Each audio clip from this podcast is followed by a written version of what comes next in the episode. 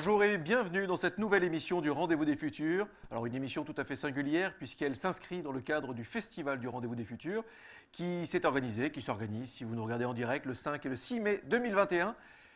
Cette émission, ce festival, tout cela, tout ce beau projet qui vit depuis 11 ans et coproduit par les talents conjugués de JD Carré, Triple C et Le Cube, à ici les Moulineaux. Nous sommes en direct, tout va bien, installez-vous confortablement, nous allons vivre un beau et bon moment. Vous allez voir. Alors, je ne vous le présente pas, si je vous le présente, allez, je vous le présente. Nils Osmanov, président du Cube, qui euh, accompagne ce projet depuis 11 ans aussi, évidemment, et qui euh, m'accompagne euh, sur quasiment tous les plateaux. Et j'en suis fort aise. Bonjour Nils. Bonjour Éloi. Je vous présente Charlie Bertonneau également. Charlie, bonjour. Charlie Bertonneau est producteur de l'émission Chute, que vous pouvez retrouver sur les réseaux également, et euh, vous le connaissez bien puisqu'il produit également la petite chronique musicale qui nous distille régulièrement dans ses émissions Rendez-vous des Futurs, et nous en sommes très heureux. Bienvenue Charlie. Et nous avons un invité que je vais présenter d'ici quelques secondes, euh, et nous allons parler avec lui. Alors, mon mode, euh, je adepte de la simplicité, comme d'habitude. Je mets des mots-clés là, on les tricote, on les détricote, on en fait ce qu'on veut. Nous allons parler de rire, nous allons parler d'intelligence artificielle, nous allons parler de l'absurde, nous allons parler d'art numérique, euh, nous allons parler, nous allons parler, nous allons parler de tout ça avec Daniel Goussins. Bonjour Daniel Goussins. Bonjour. Daniel Goussins, vous êtes, euh, alors c'est pas évident de vous présenter, si ce n'est auteur de bande dessinée, euh, pilier de Flux de la notamment, Grand Prix du Festival d'Angoulême en 97, et vous êtes chercheur en IA, en intelligence artificielle également. Finalement, vous êtes un artiste complet. Euh, j'ai une question qui peut peut-être m'aider à mieux vous présenter.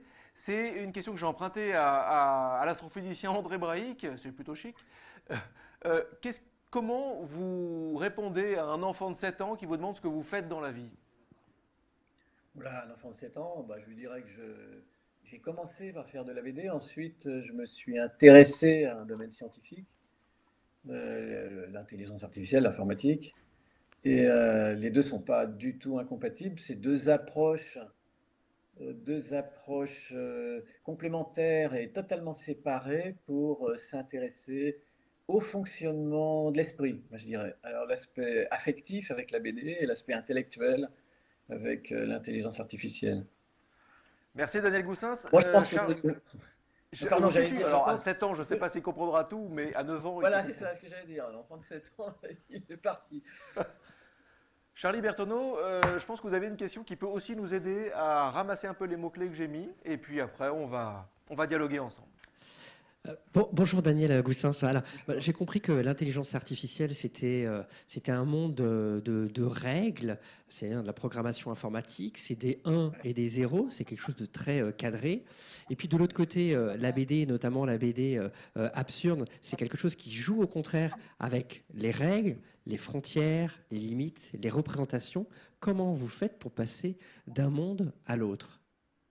Alors déjà, euh, c'est bien comme présentation, effectivement, parce que je pense que c'est le, fonctionnement affectif euh, qu'on trouve dans l'humour absurde et, pour l'instant, et à mon avis pour longtemps, totalement inatteignable à l'analyse intellectuelle avec des zéros 1, justement, euh, dans, le domaine de l'intelligence artificielle ou, autre.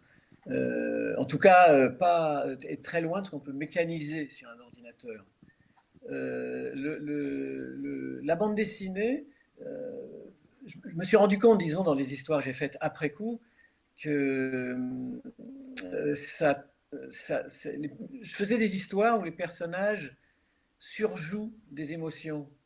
Euh, et donc, euh, d'une part, surjouent des émotions, surjouent des, lyrismes, des mises en scène, des émotions scénarisées comme on les voit en littérature ou au cinéma, et surtout, euh, mon grand plaisir, le grand plaisir des gens qui font de, l'humour absurde, c'est de trouver des situations absurdes ou, euh, dérouler ou faire fonctionner euh, ces machines affectives.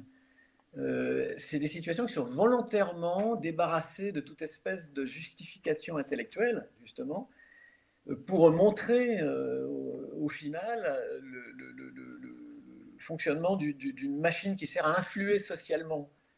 Euh, basé sur des, intimidations, des séductions. Euh, voilà, c'est l'univers du système affectif, on pourrait dire. Dans notre, esprit, dans notre cerveau, il a le système affectif qui a une énorme importance Et puis, il y a les, les, fonctionnements intellectuels, qui, eux, bon, m'intéressent pas dans la BD, qui concernent l'intelligence artificielle. Et quand je fais de l'intelligence artificielle, là, je suis infiniment plus modeste. Je m'intéresse à comment fonctionne la perception, comment fonctionne euh, la compréhension. Moi, mon sujet de départ, c'était ça, c'était la compréhension. C'est-à-dire une sorte de raisonnement euh, qui ne sert pas à résoudre des problèmes complexes euh, avec des stratégies, des stratégies sophistiquées, mais c'est plutôt la compréhension, quelque chose que, pareil, l'ordinateur ne sait pas maîtriser. En intelligence artificielle, on parle de, sens commun, et les chercheurs s'accordent tous à dire que le sens commun c'est quelque chose qui pour l'instant est inatteignable. Voilà, donc ça c'est mon sujet intellectuel. Je prétends pas, j'ai pas l'ambition euh, d'obtenir un jour un, programme capable de comprendre comme un enfant de 7 ans, hein, comme on disait tout à l'heure, parce que ça c'est définitivement hors de portée à mon avis. Mais euh, je suis euh, sur des problèmes de logique et d'informatique qui suffisent à me prendre tout mon temps. Merci Daniel Goussens. Niels Osmanov Bonjour euh, Daniel Goussens. Alors vous n'imaginez pas le plaisir que vous me faites, que vous nous faites euh, avec euh, cet entretien. en ce qui me concerne, moi je suis vraiment fan de votre travail dans, la BD depuis que je suis tombé sur les aventures de Georges et Louis dans Fluide glacial. pour moi, ça a été un vrai choc esthétique parce que ça va très très loin dans une, une poésie de l'absurde que des proches n'auraient pas boudé.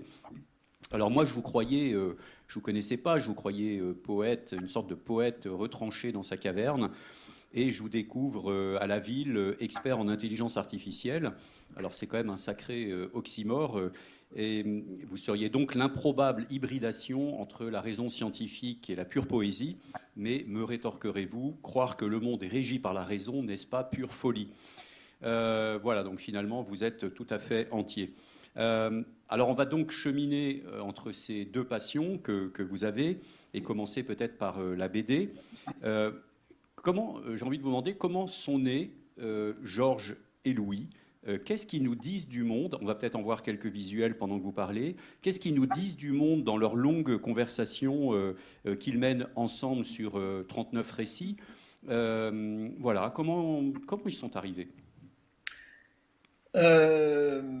Avant Georges et Louis, je travaillais en, flux tendu, on pourrait dire, c'est-à-dire je, livrais des histoires chaque mois en flux glacial et euh, je stockais euh, des idées qui me semblaient euh, pas si faciles à, travailler que ça.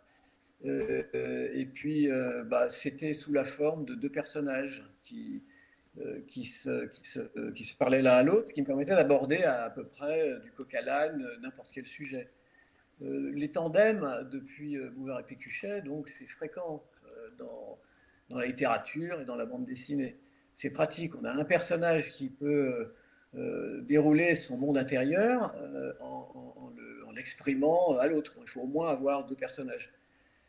Euh, et puis, bon, bah, à un moment, je me suis dit, j'arrête de travailler à flux tendu et je fais les choses qui me plaisent beaucoup. Euh, c'était donc euh, le début de, Georges et Louis, sans pression, en, préméditant mes histoires, en les, travaillant longtemps à l'avance, en les laissant reposer. Et du coup, en pouvant choisir vraiment mes thèmes les plus absurdes comme j'en rêvais. Mais effectivement, euh, on le ressent, ce temps long euh, dans ces histoires, parce qu'effectivement, c'est des longues conversations euh, où il y a énormément de poésie, de rêverie, et ça, on, le, l'expérience est vraiment très forte, enfin, en ce qui me concerne, et ça rejoint complètement ce que vous venez de dire. Alors, vous avez évidemment fait beaucoup d'autres histoires. Jésus-Christ, il y a eu sept récits, l'encyclopédie des bébés, je ne vais pas tous les citer, il y en a eu beaucoup. l'encyclopédie des bébés, par exemple, en 24 récits. Euh, moi, il y a un truc qui m'avait par exemple complètement. Euh, je me rappelle encore, ça remonte à un petit moment quand même. Euh, vous voyez une image avec une, une, Vous me corrigerez si je me rappelle pas très bien, mais une dame qui arrive chez le docteur avec son bébé mort dans les bras. Elle arrive chez le médecin, elle lui dit Mais qu'est-ce qu'il a, mon bébé Il bouge plus. Et, le médecin, lui, réfléchit, regarde, le sculpte et il dit Mais je crois qu'il a été dévoré par des fourmis géantes, et puis il réfléchit encore un peu, il dit, ou peut-être bien qu'il a été tué par un dur coup de poing de Blake le Rock faut quand même oser, quoi. D'où ça vient ces trucs-là ah, Je m'en souviens plus. Mais effectivement, Black Rock, c'est une référence, c'est comment dire, un symbole euh, d'un socialement dans la culture. Je veux dire, c'est un symbole de sous-culture. Hein, c'est euh, censé être. Donc j'aime bien utiliser des, des, choses, euh, des, références comme ça qui sont très connotées et qui, mises, confrontées les unes aux autres, font des contrastes. Bon, c'est des procédés comiques dans le cas de Black Rock, c'est un souvenir personnel. J'ai dû lire ça quand j'avais 10 ans. Mais ça va quand même loin, effectivement, quand on voit cette dame avec son bébé euh, dans les bras. Euh, alors, euh, autre oxymore chez vous, c'est que vous ne travaillez que avec le papier et le crayon. Pour quelqu'un qui, par ailleurs, est dans l'intelligence artificielle, pourquoi jamais de palette graphique? Pourquoi pas cette tentation, justement, de, des augmentations qu'apporte le numérique? Bah, J'ai commencé à dessiner vraiment très tôt, donc je me suis engoué dans le dessin profondément. Et comme j'ai commencé avec le papier, euh, euh, bah, c'est là que j'ai tout mes savoir-faire. Et sur l'ordinateur, je ne retrouve pas. Je retrouve pas euh, ce que je peux faire avec une plume, un pinceau. Je ne retrouve pas ce que je peux faire avec un crayon. Donc, pour l'instant, je ne m'y suis pas mis. Vous vous êtes jamais dit, l'IA, ça peut être une tentation quoi, de, Vous n'avez jamais fait ce lien? Ah bah si, si j'avais eu le temps, si j'avais eu trois vies devant moi, je serais intéressé à l'IA et l'image, ces rapports avec l'image. Euh, mais regardez, euh, vous prenez un dessinateur, par exemple Moebius, qui euh, dessine des dessins au trait extrêmement propres, extrêmement clairs pour notre œil humain. c'est pour l'instant impossible de, créer un programme qui serait capable, ne serait-ce par exemple que de, de, séparer les objets qui sont présents dans une image à Moebius, de, comprendre le volume. tout ça est hors de portée. Donc, euh, je ne m'y attaque pas. Quoi. Ça me semble, pour l'instant, euh, je ne vois même pas comment je pourrais égratigner le début d'une mécanisation de quoi que ce soit sur l'image. Donc, moi, je ne me suis pas lancé. Je vois qu'il y a des tas de travaux qui sont faits qui sont extrêmement intéressants. Donc, je suis ça de loin. Moi, je me suis mis plutôt sur des choses plus abordables, comme la, gestion de connaissances. Oui. Euh, Toujours dans le registre de la bande dessinée, donc euh, Éloi l'a rappelé, vous avez été Grand Prix d'Angoulême en 97. Euh, j'avais juste envie de vous demander comment euh, vous avez vécu cette reconnaissance très forte par vos pairs, par le milieu de la bande dessinée. Bah, comme une surprise, quelque chose d'extrêmement de, émouvant pour moi, parce que ça avait été un vote de la profession. Moi, j'avais plutôt l'image de moi, effectivement, comme quelqu'un euh, de, borderline euh, spécial, particulier. Et donc là, euh, je recevais nettement comment dire, un, message, une information qui semblait dire que non, quoi, que finalement, j'avais plus d'aura de, que ce que je pensais.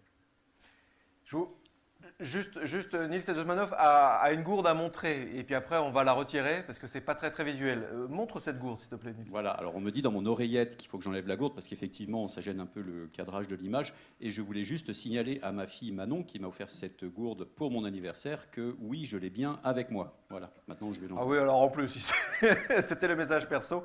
Alors si vous nous écoutez seulement en audio, sachez qu'il y avait une très jolie gourde. Merci Manon, merci Nils Osmanov.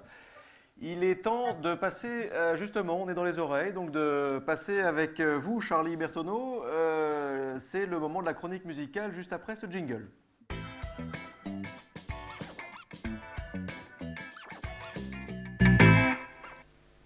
Comment faire une chronique musicale sur le thème de la poésie à l'intelligence artificielle?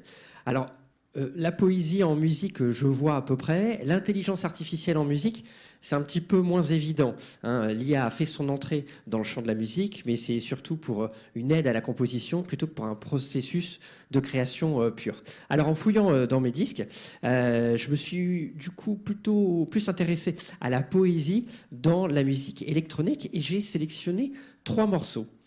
Le premier, c'est celui d'un artiste londonien multi-instrumentiste multi-instrumentiste, donc il joue de plusieurs instruments, euh, qui est créateur d'une pop aux environnements euh, sonores euh, harmoniques, voire parfois symphoniques.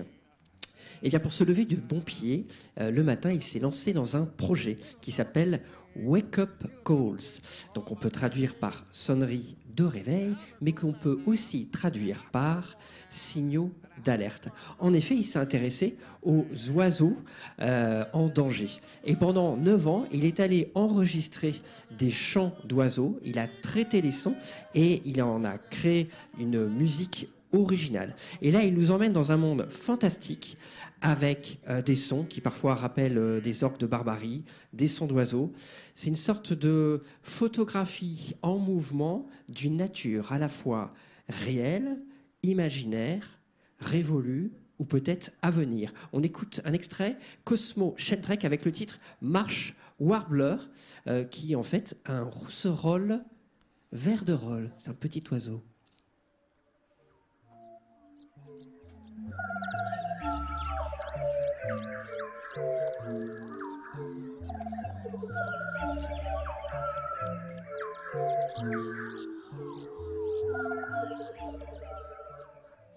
Et du chant des oiseaux, on va passer au chant des humains. Je voulais vraiment vous faire découvrir un artiste méconnu qui a sorti un album en 2000 sur Reflex, le label de euh, Richard D. James, euh, mieux connu sous le nom d'Afex Twin. Euh, ensemble, c'est le nom de, ce projet porté par le français Olivier Allary. Euh, ce que j'aime, c'est ce travail, c'est cette sensation. Il, a travaillé, en fait, il a programmé d'un côté euh, les machines avec la partie instrumentale faite de, clics and cuts, de, de, petits bruits, et de l'autre partie, de l'autre côté, la partie vocale avec la chanteuse Janelle Kimber. Et les deux semblent avancer, chacun sur une ligne, ils se rapprochent, se croisent, s'éloignent pour se retrouver. Et, je crois bien que le résultat donne quelque chose qu'on peut qualifier de poétique. On écoute un extrait ensemble, Sketch Proposals numéro 3.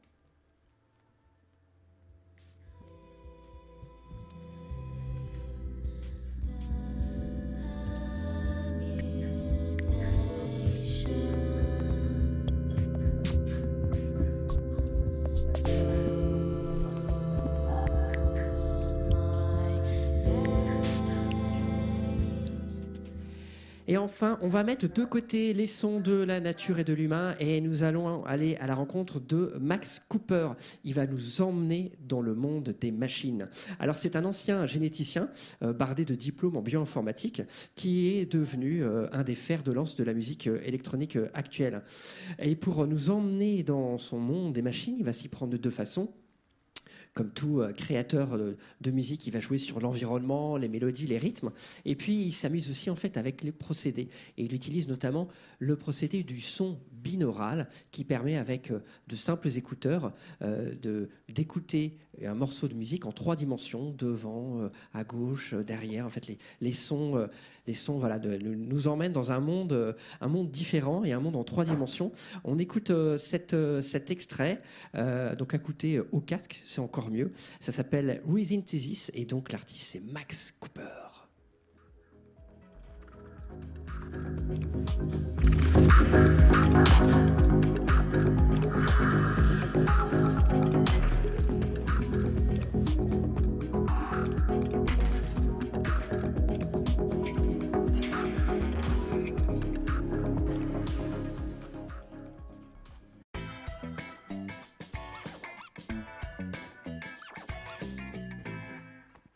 Merci Charlie Bertoneau, c'était le moment de la chronique musicale de Charlie. Euh, je vous encourage vraiment à aller voir euh, ses productions, l'émission Chute, l'émission courte, c'est un format court, l'émission Chute, excellent, faire voir et entendre euh, par les oreilles. Nils, on, le temps file, donc on a quelques minutes encore avec Daniel Goussins. Il faut parler d'intelligence artificielle, je crois. Ah, carrément, donc c'est le deuxième sujet, effectivement. Alors, Daniel, vous dites ce qui est très difficile, c'est de modéliser une compréhension euh, un programme ne peut pas se débrouiller avec du sens euh, commun, un programme informatique. Et vous prenez l'exemple du petit pousset. Est-ce que vous pouvez euh, nous dire oui, ça? Oui, bah, c'est un exemple classique que beaucoup ont pris en langage naturel. C'est des textes qui s'adressent à des jeunes enfants, donc on pensait au début que ça serait facile à faire comprendre à un ordinateur. Et en fait, je vous dis, toutes les notions sont, sont, complexes à, maîtriser là-dedans. une classique, c'est le petit pousset est perdu dans la forêt. Et euh, essayer de modéliser avec des, expressions formelles en logique le fait que on, veut faire signifier qu'il ne peut pas rentrer chez lui. Bon, il est perdu, il rentre chez lui. un ordinateur va dire ah non, il ne peut pas parce qu'il est perdu. Ça veut dire quoi Il est perdu dans la forêt? Euh, si on a un enfant euh, devant nous et on pose euh, les questions, il se débrouillera. Il dira bah, il est perdu parce qu'il ne trouve plus son chemin, mais le chemin, il est dessus. Pourquoi il ne suit pas le chemin jusqu'à sa maison?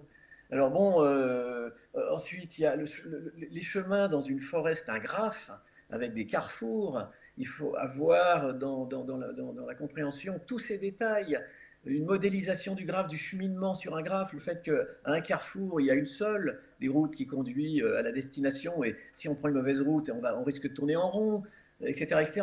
Pourquoi est-ce que le petit pousset ne se mettrait pas à suivre les chemins au hasard, et puis à un moment ou à un autre, il arrivera chez lui? Tout ça est très très euh, difficile à, formaliser de façon stable, parce qu'il n'y a pas de problème euh, mathématique précis là-dedans, il y a du sens commun. Nous, on se débrouille parfaitement euh, et personne n'est capable, jusqu'à maintenant et à mon avis pour encore très longtemps, de modéliser ce qui se passe. Je vais donner un exemple bien plus parlant que le petit pousset.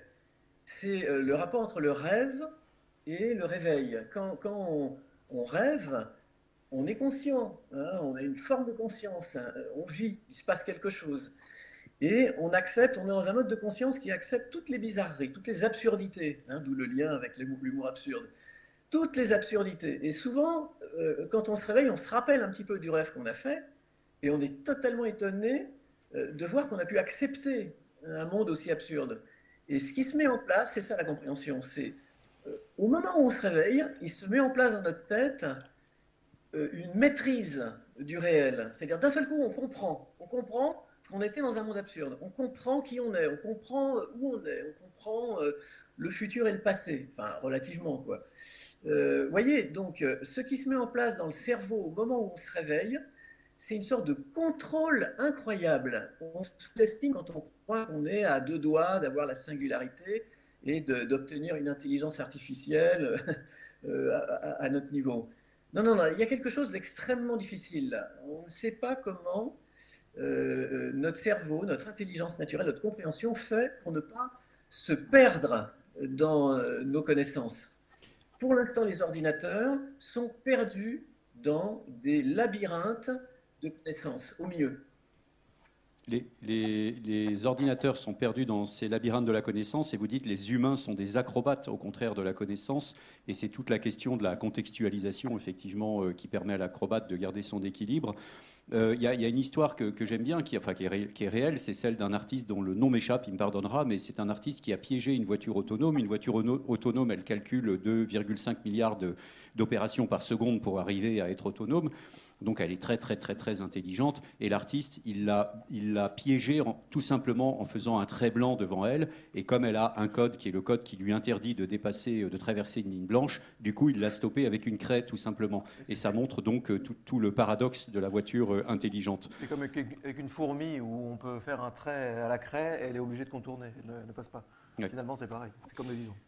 Euh, alors, comme j'ai plus qu'une question à vous poser, et vous avez utilisé un mot tout à l'heure, la singularité, et vous euh, me disiez l'autre jour que finalement, euh, le problème, c'est que à chaque progrès, tout le monde en veut, je vous cite, donc il y a une fuite en avant d'une certaine manière, un hubris autour du progrès.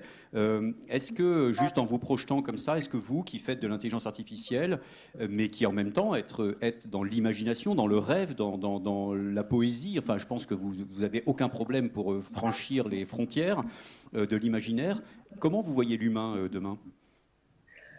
Bah écoutez, je ne crois pas trop à, comment dire, la brutalité d'une invention qui ferait qu'on deviendra immortel ou des choses de genre. Je pense que ça va euh, euh, se faire extrêmement progressivement et qu'on va, s'y habituer, comme c'est arrivé euh, en permanence.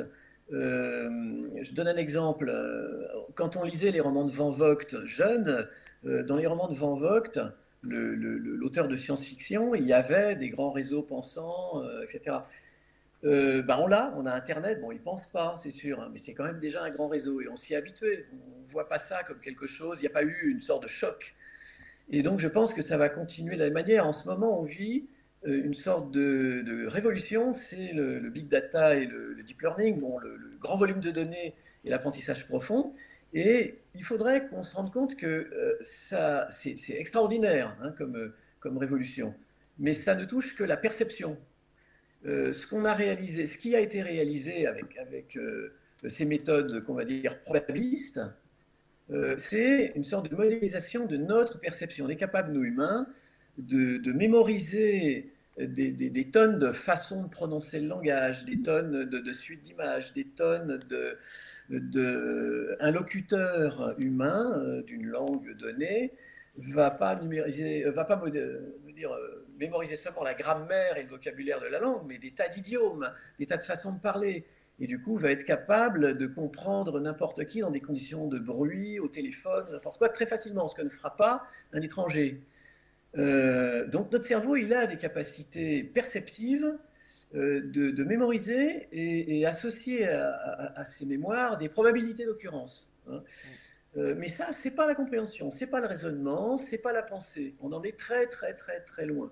Donc ce que je pense, moi, c'est que progressivement peut-être dans 50 ans, puis dans 100 ans, etc. Il y aura comme ça des, des, révolutions qui vont, euh, qui vont euh, euh, modéliser, qui vont, voilà, des, des, portions de l'esprit. Mais l'esprit est tellement complexe, c'est un continent tellement énorme que ça se fera lentement et sans qu'on s'en aperçoive. À mon avis, c'est ça qu'on s'en aperçoive. De la même manière que là, on vient de modéliser la perception, personne s'en est vraiment aperçu.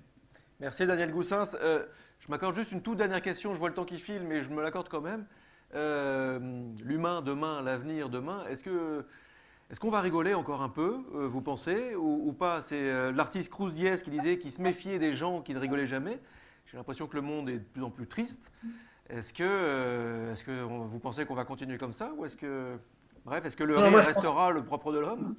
Oui, oui, moi je pense que le rire, ça va être le dernier domaine euh, accessible à, l'automatisation. Voilà, c'est le plus complexe.